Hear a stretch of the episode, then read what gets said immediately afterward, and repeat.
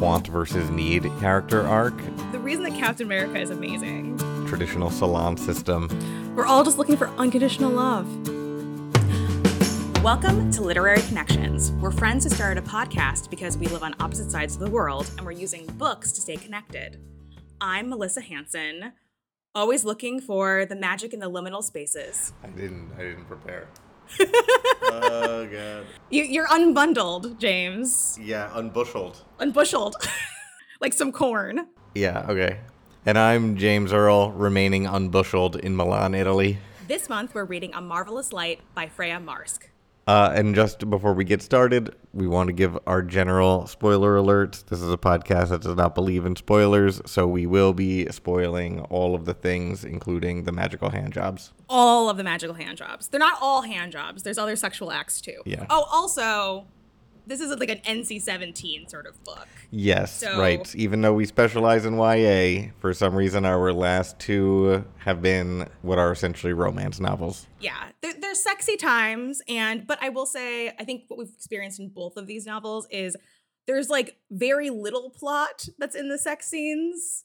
Like, it's not a huge amount of character development, so if you decided to skip past them, it would also be okay. Agreed. I think that like when sex scenes are done well, they're supposed to be about more than just the sex. But these, in both the previous two novels, The Love Hypothesis and now A Marvelous Light, it's mostly about the sex. Yeah, it's the porn without plot, which, you know what, there's a time and a place for it. And I think the authors know who their audience is. I think that we just didn't know what audience we were. Yes, I think that's true. And there is some character development. It's just like it's done in other places as well. Like Edwin being uncomfortable with certain things, or Robin being more experienced and like more physically apt and all, like these things are established in other places and then they just are reiterated in the sex scenes. Sorry, we didn't do our summary of what happened. Yeah.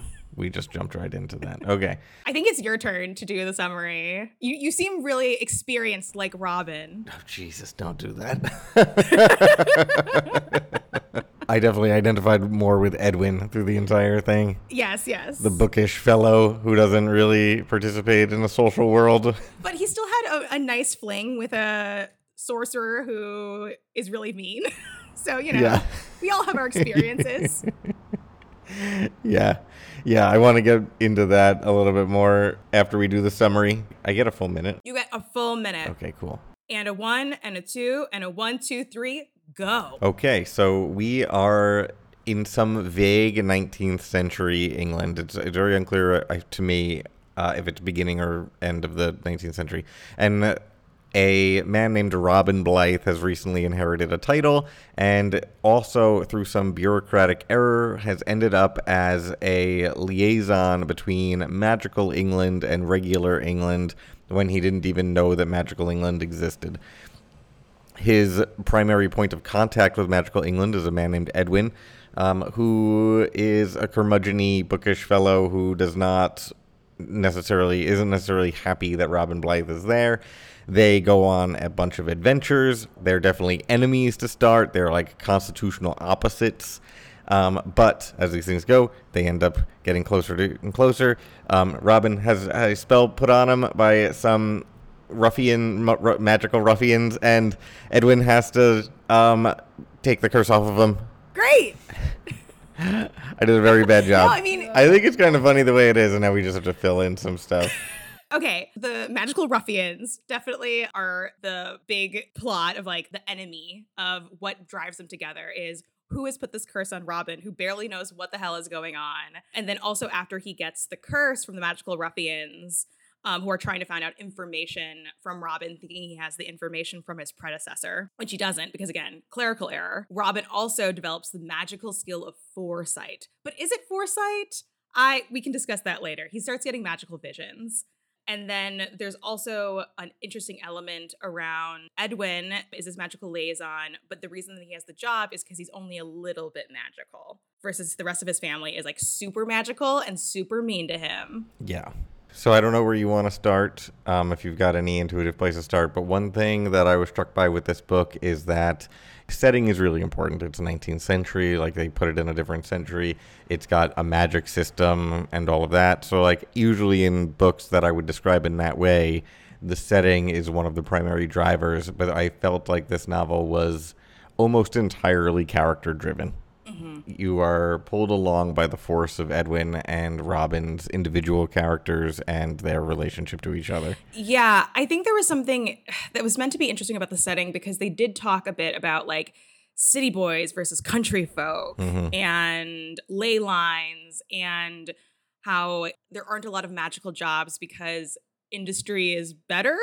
Yeah. Like, you can just own a railroad instead of making, like, things into gold, which I think there was supposed to be, like, an interesting note there about, like, the Industrial Revolution, but it didn't seem super important. Even when they were just like, oh yeah, Oscar Wilde, everyone, like he got convicted for being for sexy times, and then they're just, like, banging all over the place. You've actually correctly identified why I had such a hard time placing this in the 19th century, because there was this railroad thing that seemed new and exciting, which is an early 19th century thing, but then there was Oscar Wilde, which is a very late 19th century thing, and there was also the placing it in time with the Monet painting, so it's, I guess, a late 19th century, which is interesting, because I feel like that's also a time period when titles and nobility is declining in value and mercantile rich, and so, like, very much a theme in this novel is that there are hierarchies that are official and that exist, so, like, titles and whatever, but they're kind of meaningless. Like, Robin Blythe has a title, but he doesn't really have any money, and he doesn't really have any skills, and that's, like, part of what makes him self-conscious about his role in the world. And then there are these hierarchies that are not official, but clearly exist, like people who have more magic / more power than other people. There's the gay-straight thing with prestige, male-female thing, where, like, these are hierarchies that aren't, like, in law, they don't come with titles necessarily. However, they exist and they impact the way that the characters exist in the world. Yeah, I think something's interesting about, like, that 19th century, late 19th century space is what ends up happening is the magical ruffians. One of them is someone who, because he doesn't have a lot of magic, lost the woman he wanted to marry, mm-hmm. because her family wanted her to marry someone with a lot of magic. And so he is on this quest to figure out how can he basically steal the magic from other magical people in order to, like, have power. And there's also this recurring theme, very, very slight, about, like, the suffragette movement and Robin's sister being more of, like, a suffragette in a, like, Mary Poppins sort of way, but still it's there. It's a yearning of, we are recognizing that we are in a time where potentially the castes that we thought were so strict mm-hmm. are changing. And what could that look like? How could we break these down? Yes, and that's reflected in the magic system, which is something I don't think I've ever seen in a fantasy book before, is this kind of magic system where there are different versions of the magic that are, like, culturally constructed. Like, Edwin and his family are very much invested in British magic as, like, a colonial institution that are, like, associated with very traditional colonizer masculine characteristics. And then you have these, like, Edwin studies other kinds of magic, like Eastern magics, and that the woman who he ultimately will inherit an estate from had this, like, feminine, I think the only way to really describe it are, like, queer magic systems that undermine the values of the English patriarchal values of the way magic works, and that there are, like, other forms of this magic that you can tap into that are culturally constructed. Yeah, and, like, the beginning of the novel, Edwin is bemoaning the fact, he's like, no one's done any new magic in, like, years. We just do the same magic over and over again. When's there gonna be a new spell? Yeah, just the magic of the empire, and it's getting boring. Yeah, and also just, like, that you can find the new magic through these elements of diversity and distance. Yes. Whether it's in, like, language or identity, and you need that in order to evolve the system. Yeah. And then there's Flora Sutton and her estate and how she basically was doing her own type of magic there and, like, investigating new forms of magic on her own outside of the system and outside of, like, institutions and publications and whatever. By mining those people who work on the outsides, that's where the interesting stuff was happening. That might actually link in with the Monet painting selling for a bit. Like, Monet is attempting to use different forms of representation and impressions of the world, working outside of the traditional salon system that imbued French art with power for so long. related to what we're just talking about, these inherited caste systems, there was a lot in the book also just around like the inheritance of magic, as well as like property and things like that. The central like mystery of the novel that we find the magical ruffians are pursuing is how all of these people who are magical got magic was contract, and we'll talk more about contracts later, I'm sure, because that's a huge part about contracts and consent, with the Fays. And then those three people who got the magic from the contract with the Fays inherited magic and then were able to give it on. So that's the quote, that's the namesake of the novel, which is, "We are man's marvelous light. We hold the gifts of the dawn from those now past and gone and carry them into the night." Mm-hmm. And there's a lot of things around how do you inherit things? Do you inherit magic or not inherit magic? As well as when Edwin ends up inheriting Flora's property by doing a blood oath with it. Yeah. And I think that was also a really interesting thing to me, because usually when I see magic in novels like this, when it comes to like creating a covenant with the land, especially with blood, it usually means that you sacrifice to the land. Yeah. And it's like ritual sacrifice that you need to like sacrifice a child. Like I'm thinking of like The Perilous Guard, which was one of my favorite novels as a kid. It was like just a bunch of fairy folk stealing children and sacrificing them to keep the land prosperous. Versus in this world, it's about working with the land in order to keep it pure from death. Yeah, right. It was more of a collaboration than a necessary sacrifice or like giving up part of yourself in whatever kind of way. Like this was more like he's dedicating himself to it, but he's not actually giving anything up or sacrificing anything. Yeah, just commitment. Yeah. But I also think when it comes to inheritance, so there's like, what do you inherit from your parents? And I think for Edwin, the question is magic.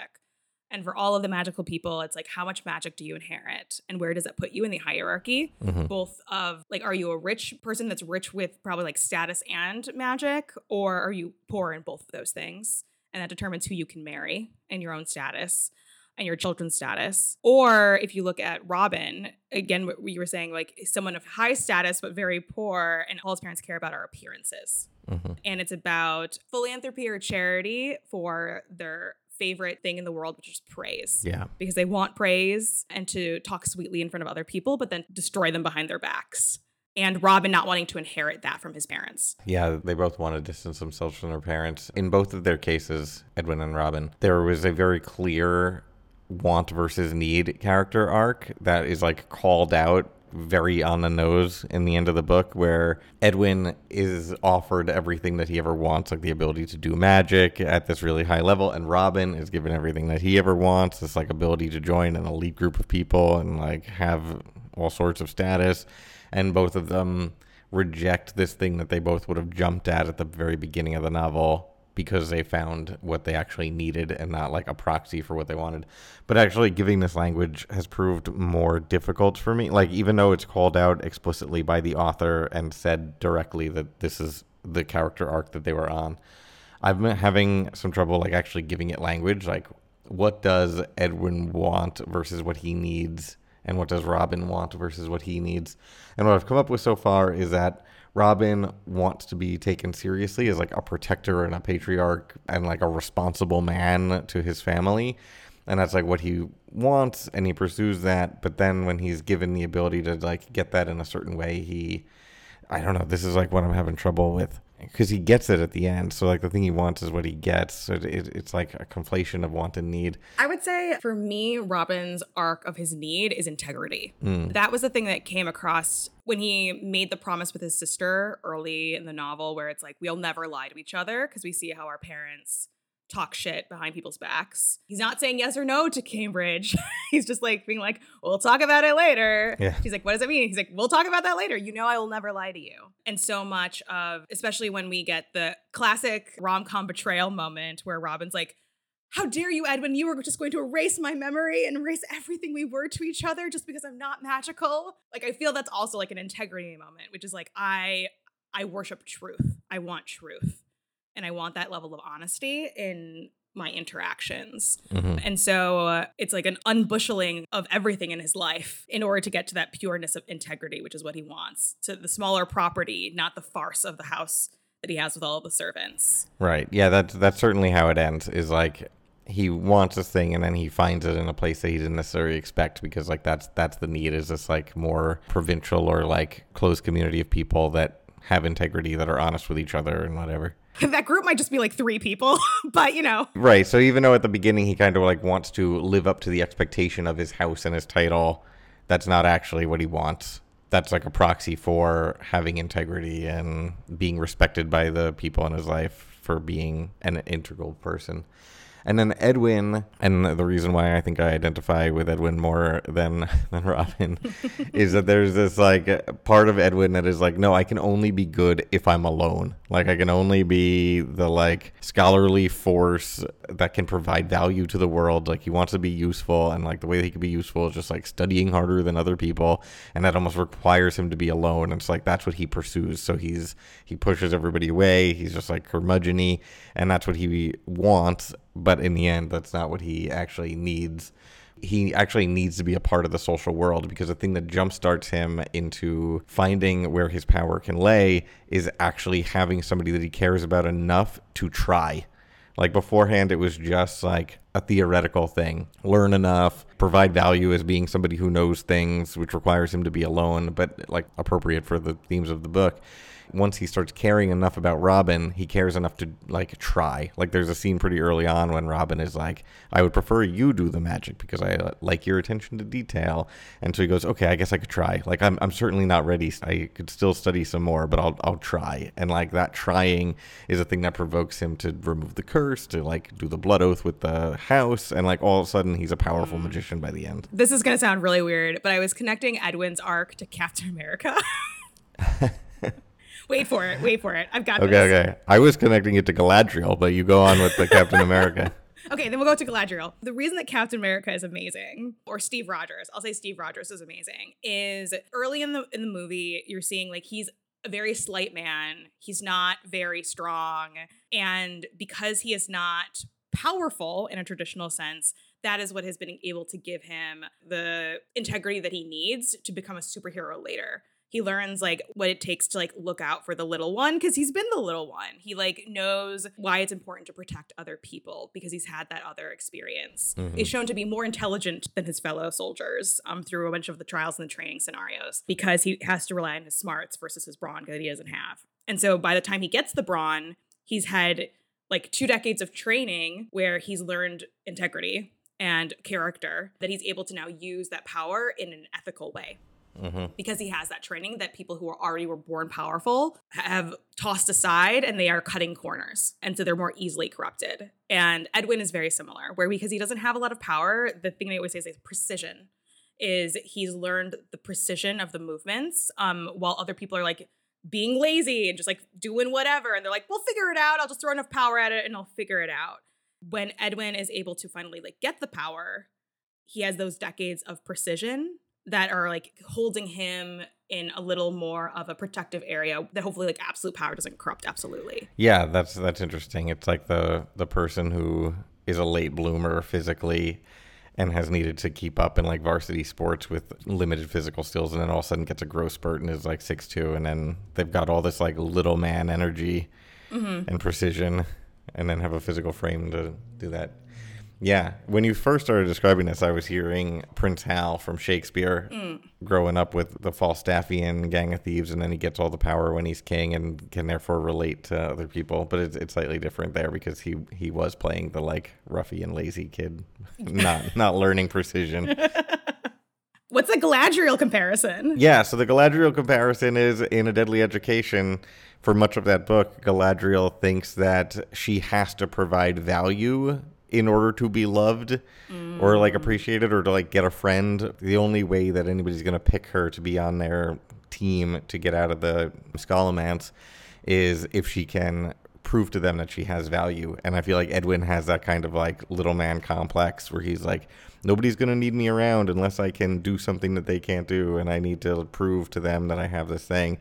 And Robin just saying like, whoever taught you to not like the things that you like or whatever, I wish I could punch him in the nose, or whatever Robin's take is. It's just like Robin didn't even know there was magic beforehand. So, like, I don't know, Robin is able to like him without Edwin needing to prove value to him. Mm-hmm. And learning that lesson is the same that Galadriel learned in the Deadly Education book.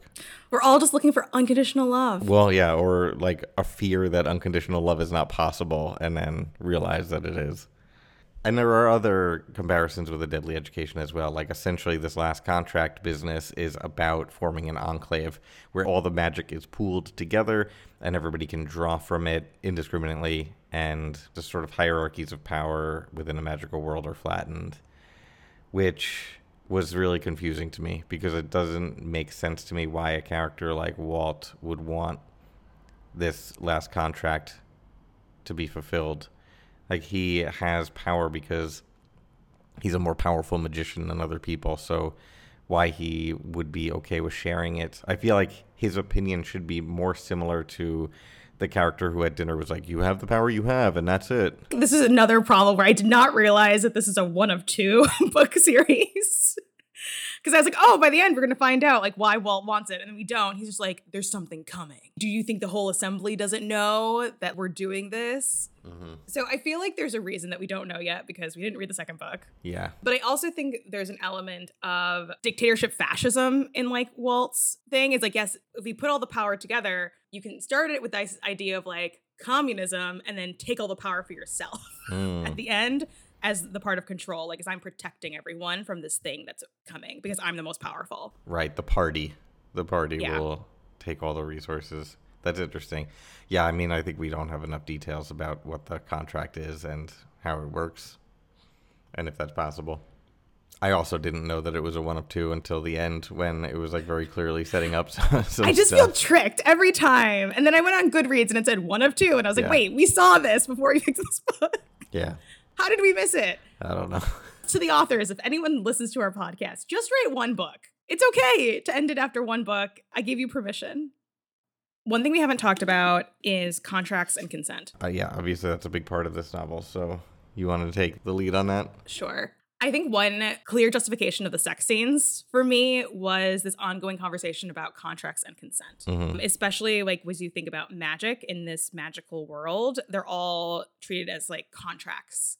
Especially when we think about, like, the last contract between the Fays and the magical people. It's all about, I make a contract with another human being for this spell. I make a contract with the land.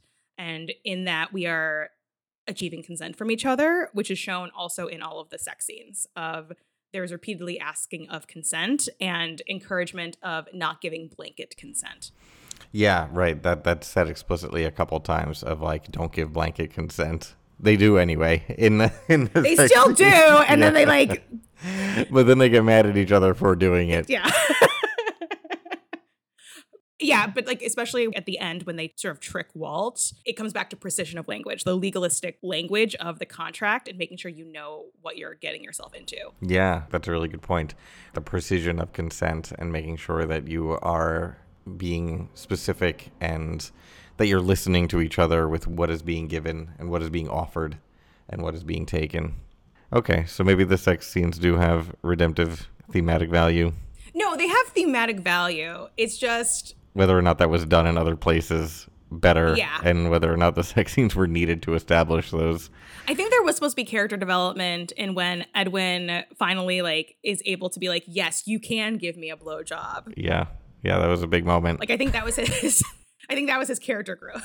That's when he was really, that was his need. Yeah. I also appreciate how every time they need to debrief a situation, they first need to debrief each other.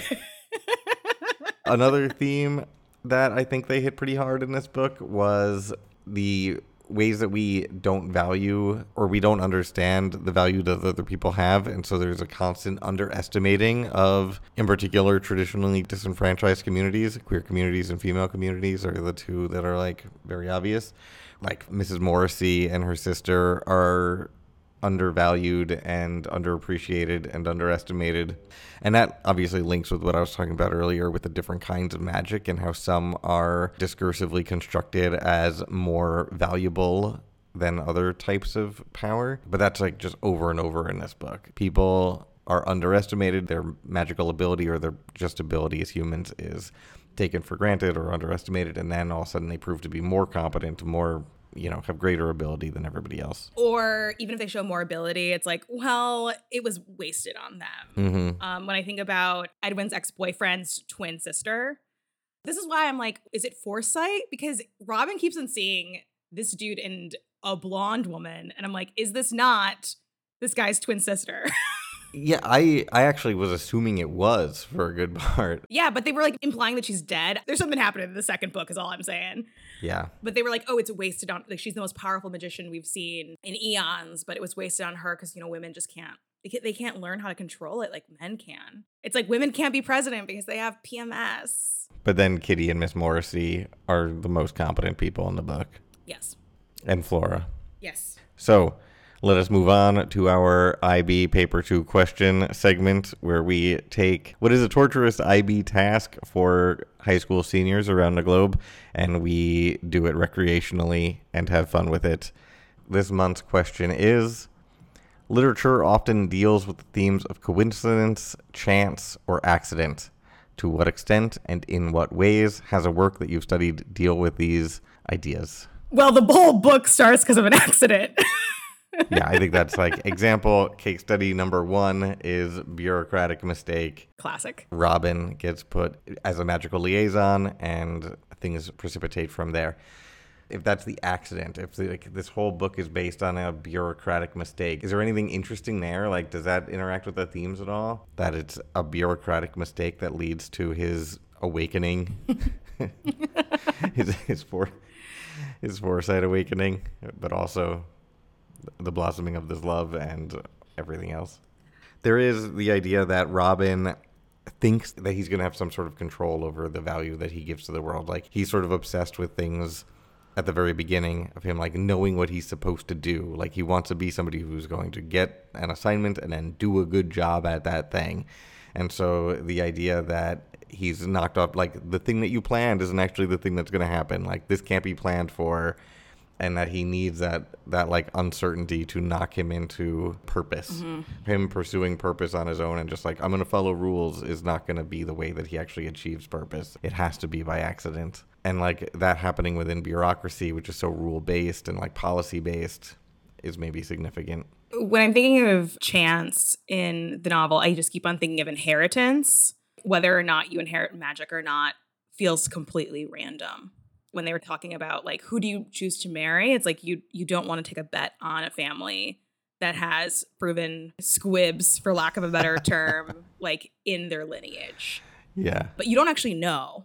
How do you maximize your power knowing that chance can, like, take you down? Yeah, that obviously has thematic resonance, that inheritance bit. The other moment of chance is when Edwin does the blood oath, and it just like happens to be at the same moment that Flora is. Oh yeah, die. That's straight coincidence. And also, that's exactly what I was talking about earlier with Edwin needing to care about something enough to try. And so like that's a last-ditch effort that he probably wouldn't have had the confidence to do if it was just for himself. He was participating in protecting Robin, that he was like, okay, well, there is like one thing I could try. And he just like goes for it when he wouldn't have had the confidence to do that earlier. And the fact that he goes for it coincides and is coincidental with Flora dying, and then that ends up being the way that he's able to like actually understand and participate in the type of power that he mm-hmm. does have. That's bringing back to what you were talking about with Edwin's character arc. The moment that struck me was when he and Robin were having their fight about the Leith Mint. Robin finally just is like, you know, I don't care about all this shit. Do you want me to stay? Yeah. And Edwin's like, and then says nothing. Yeah. It's almost like being comfortable with his own want mm-hmm. is what he needs. And like, it's okay to have a need that is rooted in another person and to say it out loud, because that is like where the real power comes from. Yes. He gets the power from protecting Robin. Yes. And wanting to protect him. Right. That's what like gives him the encouragement to try. I think this is exploring the like artistic potential of a coincidence too.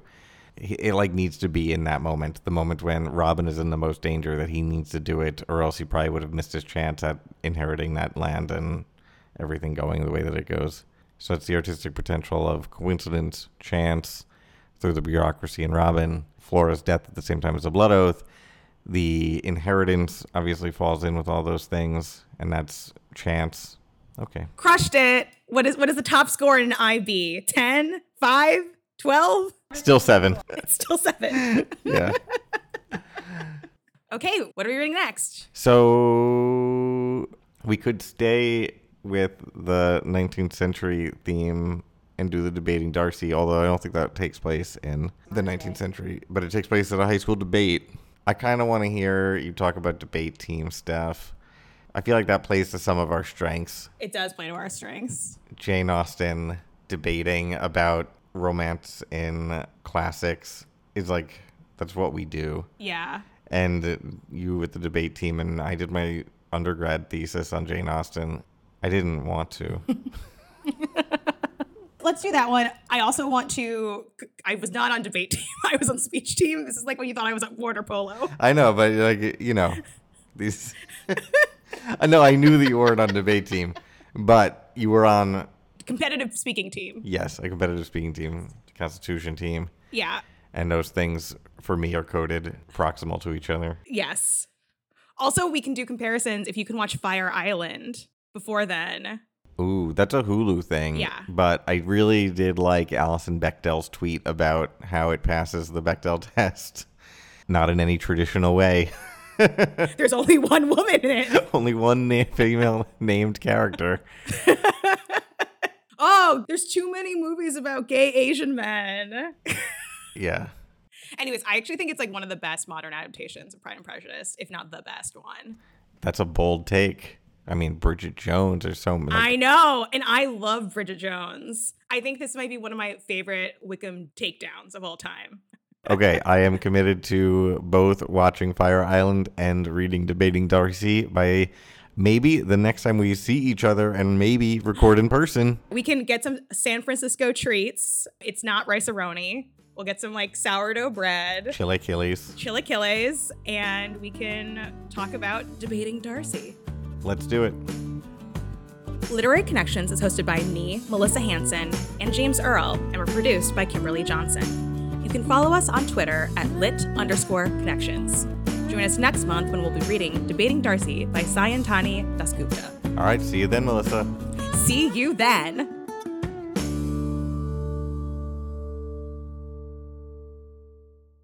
Well, Neha has already read I Must Betray You, which means I already have it on my Kindle, so I'm encouraged to read that one because I don't need to buy it. Did she like it? She gave it 5 stars for well-researched, easy-to-read information about the horrors of the communist regime in Romania. 3 stars for character building and pacing and plot. Oh, God. Okay.